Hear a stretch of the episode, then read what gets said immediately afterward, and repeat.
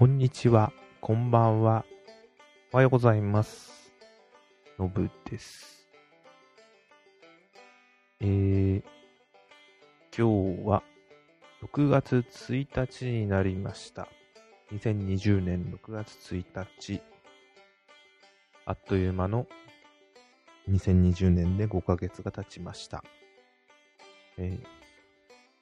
オリンピックがやる予定だったはずが、来月やる予定だったはずが、来年に延期ということがあったり、まあ一番はまさかのコロナウイルスということもありました。5ヶ月でした。えー一旦緊急事態宣言が解除はされまして、えっ、と、この最初の土日が昨日と一昨日でありました。テレビでは、あの街に人が戻ってるとか、そういうのがあってみたいで、私の方もちょっとまあ、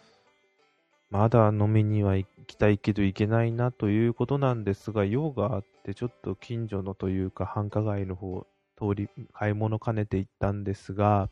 あの、駅ビルとかがちょっとやってたんで行ったんですけど、夜飲み屋とか行ったら、満席って言ったら大げさかもしれませんが、人は普通にいっぱいでした。満席は多分もっとすごいなと思いながらも。うん、人が多いなと思いました。まあ、そりゃそうですよね。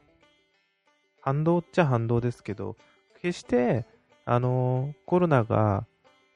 あのー収束したわけではないんですけど、まだこれで第2波来るのかどうか、多分来るとは思うんですけどね。しょうがないとは思いながらも、まあこんなもんでしょうって思いながら、あのー飲みに行きますよね。行ってる人がと、でも自分もすごい行きたいんですよ。どうしようかなと思いながら、とりあえず今様子見を見してしまう心情派です。はい。駅のホームでも、酔っ払って潰れてる人とか見たらなんかほんわかしました。行きたい。いいですね。あんな乗り潰れて見れない。家で潰れることはあったんですが。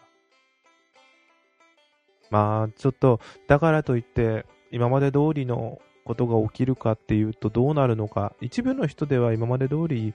飲み屋には行くと思うんですが、本当にお酒が好きな人とかは今まで通りに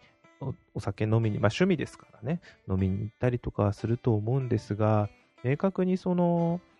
会社の飲み会とか、ああいうものってどうなっていくんですかね。あのーとりあえず年内っ、そういうところでなんとかなってるとこってお店がすごい大変なのかなと思います。結局できなかった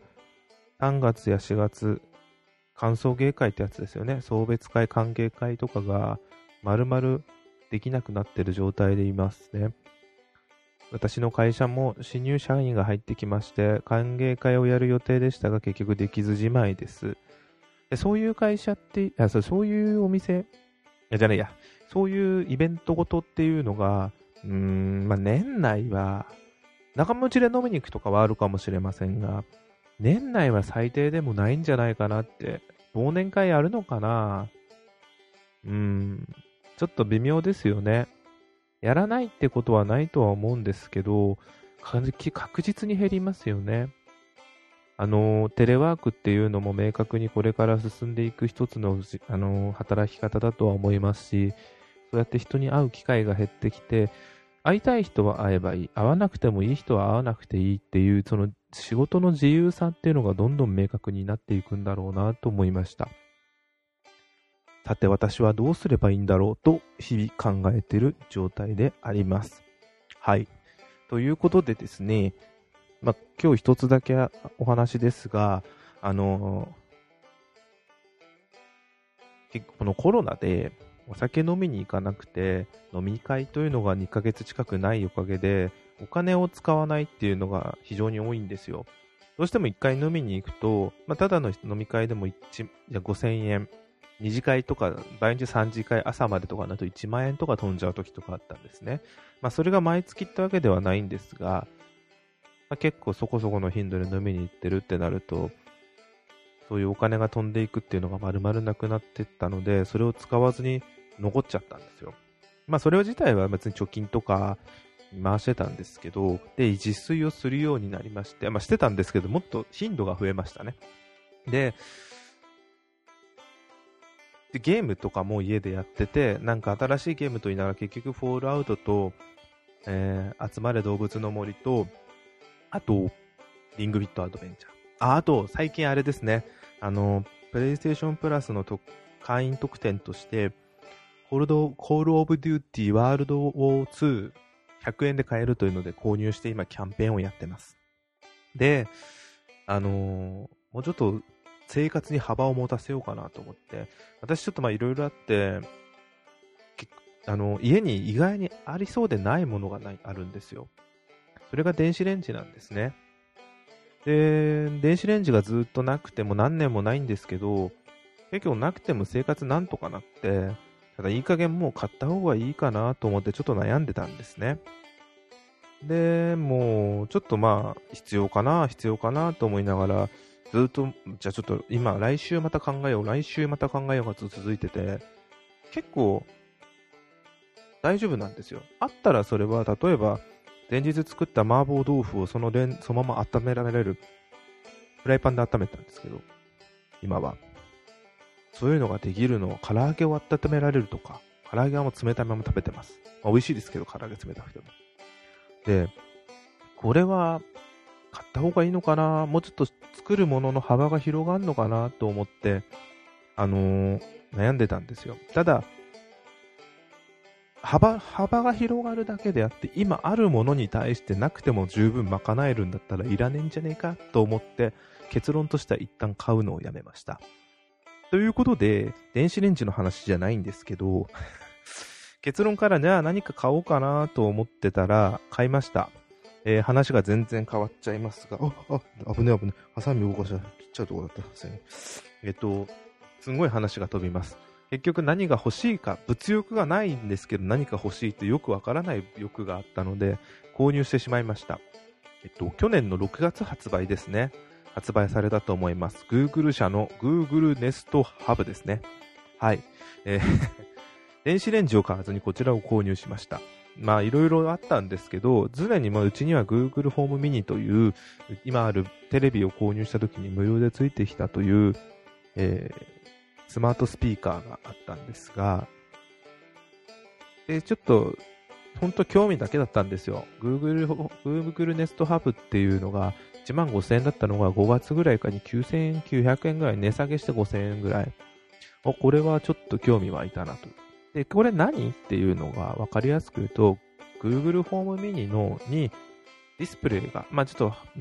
Google Nest Hub Max じゃなくて Google Nest Hub なんで7インチの液晶が、なんですけど、7インチの液晶がついたっていうだけなんですけど、じゃあその7インチの液晶がついたことで何ができるのっていうのがあります。一番大きいのは、YouTube が見れる。うん。まあ、Google だからですね。で、次が、まあもちろん Google ホームとしての使える機能はできますよね。うん。OK Google、明日の天気教えて、とかやれば、普通にやってくれます。今いろいろ。で、あと、で、それを、今までだと声だけだったのが、今は画面で表示されます。声ももちろん今まで通り、プラス画面でも明日の時間別の天気予報が出たりしますね。うん。あとはあの、何の会話してるんでも全部画面にそれで表示されるんですよ。OK, Google。面白い話して。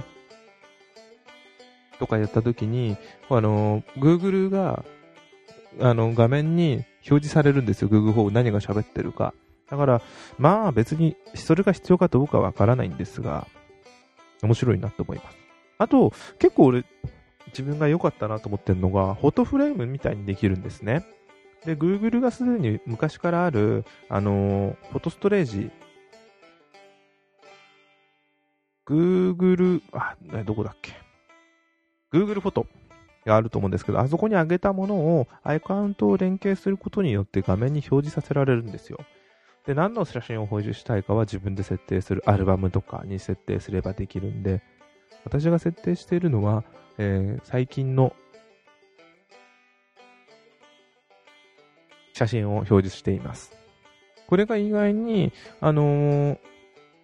大した内容じゃないんですけど、本当思い出ですよね。思い出が見て、これなんだっけ？ああ、あの時のかとか思いながら振り返る。これあるとなんかもっと写真撮ってもいいなって非常に思えてくるような中身になってますね。はい。あとは、まあ、YouTube がわかりやすいんですけど、あの、今回入ったことで YouTube プレミアムを3ヶ月間無料でついてきたんですよ。で、YouTube プレミアムっていうのは、あの、YouTube の月額会員ということで、あのー、なんだっけな、大きいことで言うと、広告、CM が入らなくなる。で、次にオフ、オフラインでもダウンロードして見ることができる。で、もう一つが、えっ、ー、と、バックグラウンド上でも YouTube の音声だけ流すことができる。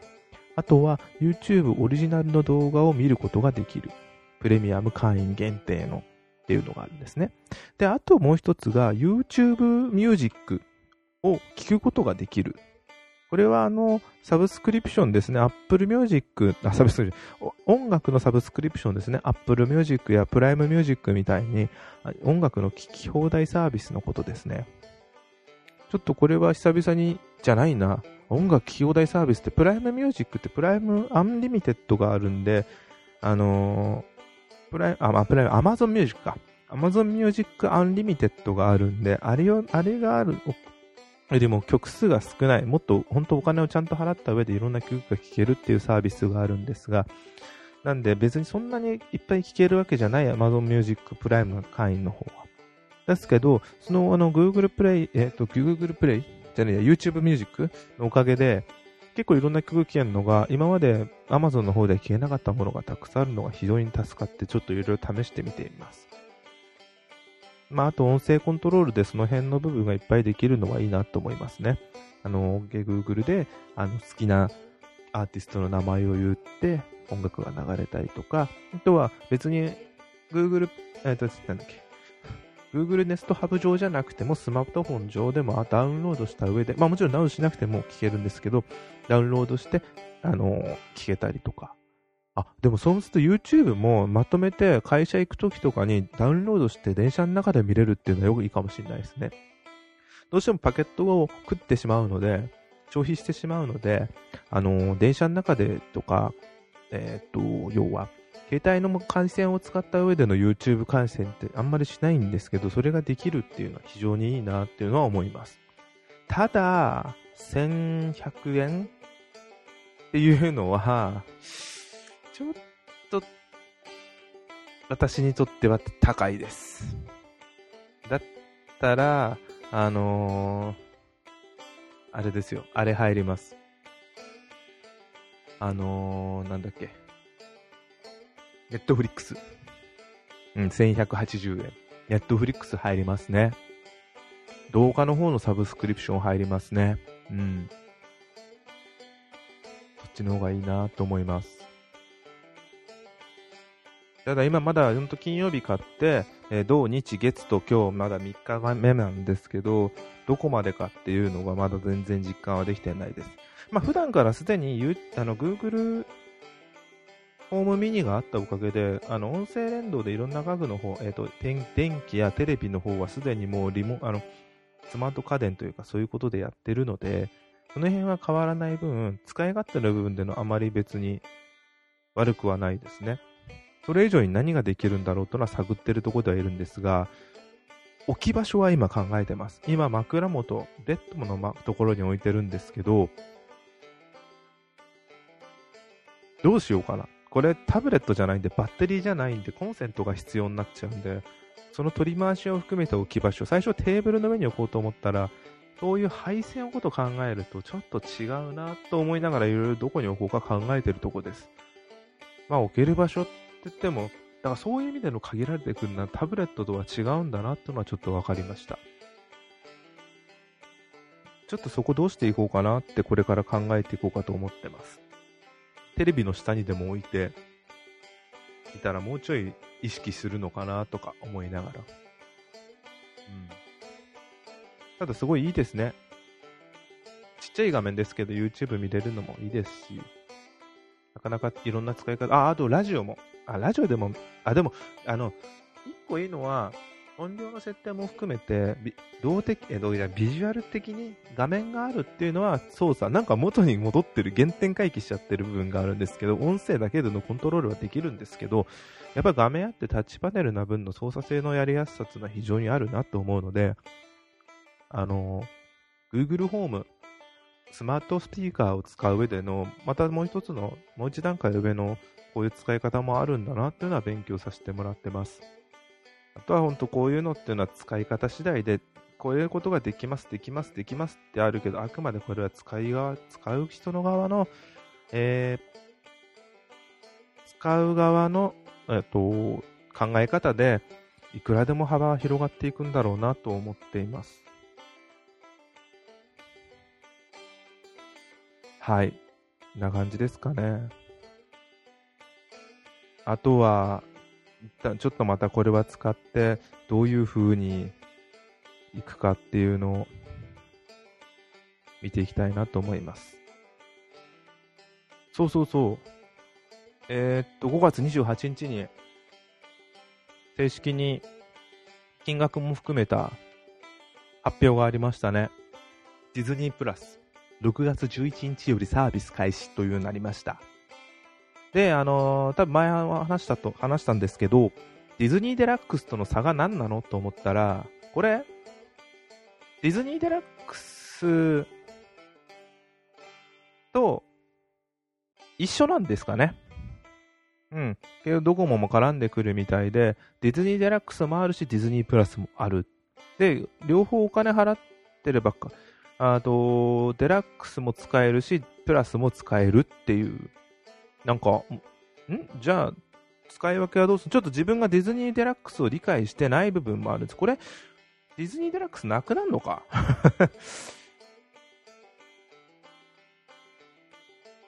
なんか、ディズニーデラックスにしかない特別な部分があるのは知ってるんですよ。あ、そうそう、限定イベントだったりとか、そういうのあるんですけど、なくなるのかな？デラックスは。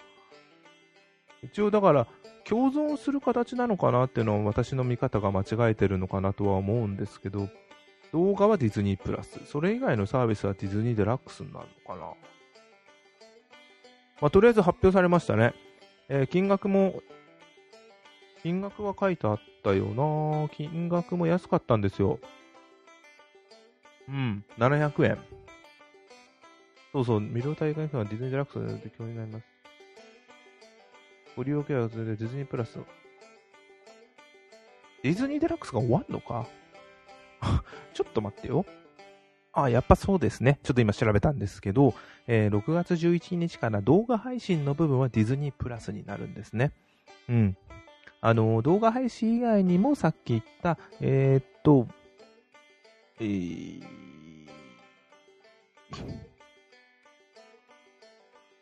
あれ、どこだ？どこだ？うー。なんか、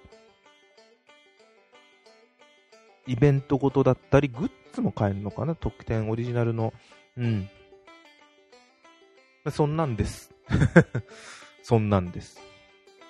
まあ、とりあえずこれはもう入ってみて楽しみにします。6月11日から始まるんで、えー、入りたいなと思ってます。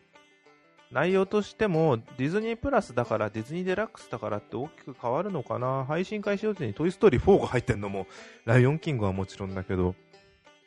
で、あのー、オリジナル作品、作品でマーベルがまだ配信、あ、はされてないんですけど、オリジナル作品も配信される予定だと思うので、それもすごい見てみたいなと思います。で、今、スター・ウォーズの方でマンダロリアンというのもあると思うんですが、これもディズニーデラックスで配信されてるんで、引き続き配信されると思うんで、これを見てみたいなと思います。出ます。まあ、うん。でも、もうすでに配信、あのー、ディズニーデラック、あ、でもあれかな、やっぱディズニープラスになるから 4K 配信になるのかな。ちょっとそこは気になりますね。そんなんですかね。うん。ちょっとこれはやっと来ましたねというので、非常に楽しみです。なんか、大変だったんです。なんでデラックスを先にやって、最初からプラスにしなかったんだろうと思いながら、まあ、結局それを実現できたことは非常に良かったなと思ってます。なんかサブスクリプションは相変わらずすごいですね、ゲームも。あのー、Xbox もサブスクリプションやってたりとかで、やっぱり、どんどんそういう方向に進んで、あまあ今車っていうのもありますね、車のサブスクも。まあどれがいいかはその人次第だと思うんで、まあ、いろいろと。はい。最後すごいちょっと中途半端でごめんなさい。以上ですかね。はい。ありがとうございました。じゃあ、こんなんで終わらせていただきます。急でごめんなさい。ご清聴ありがとうございました。では、またよろしくお願いします。失礼いたします。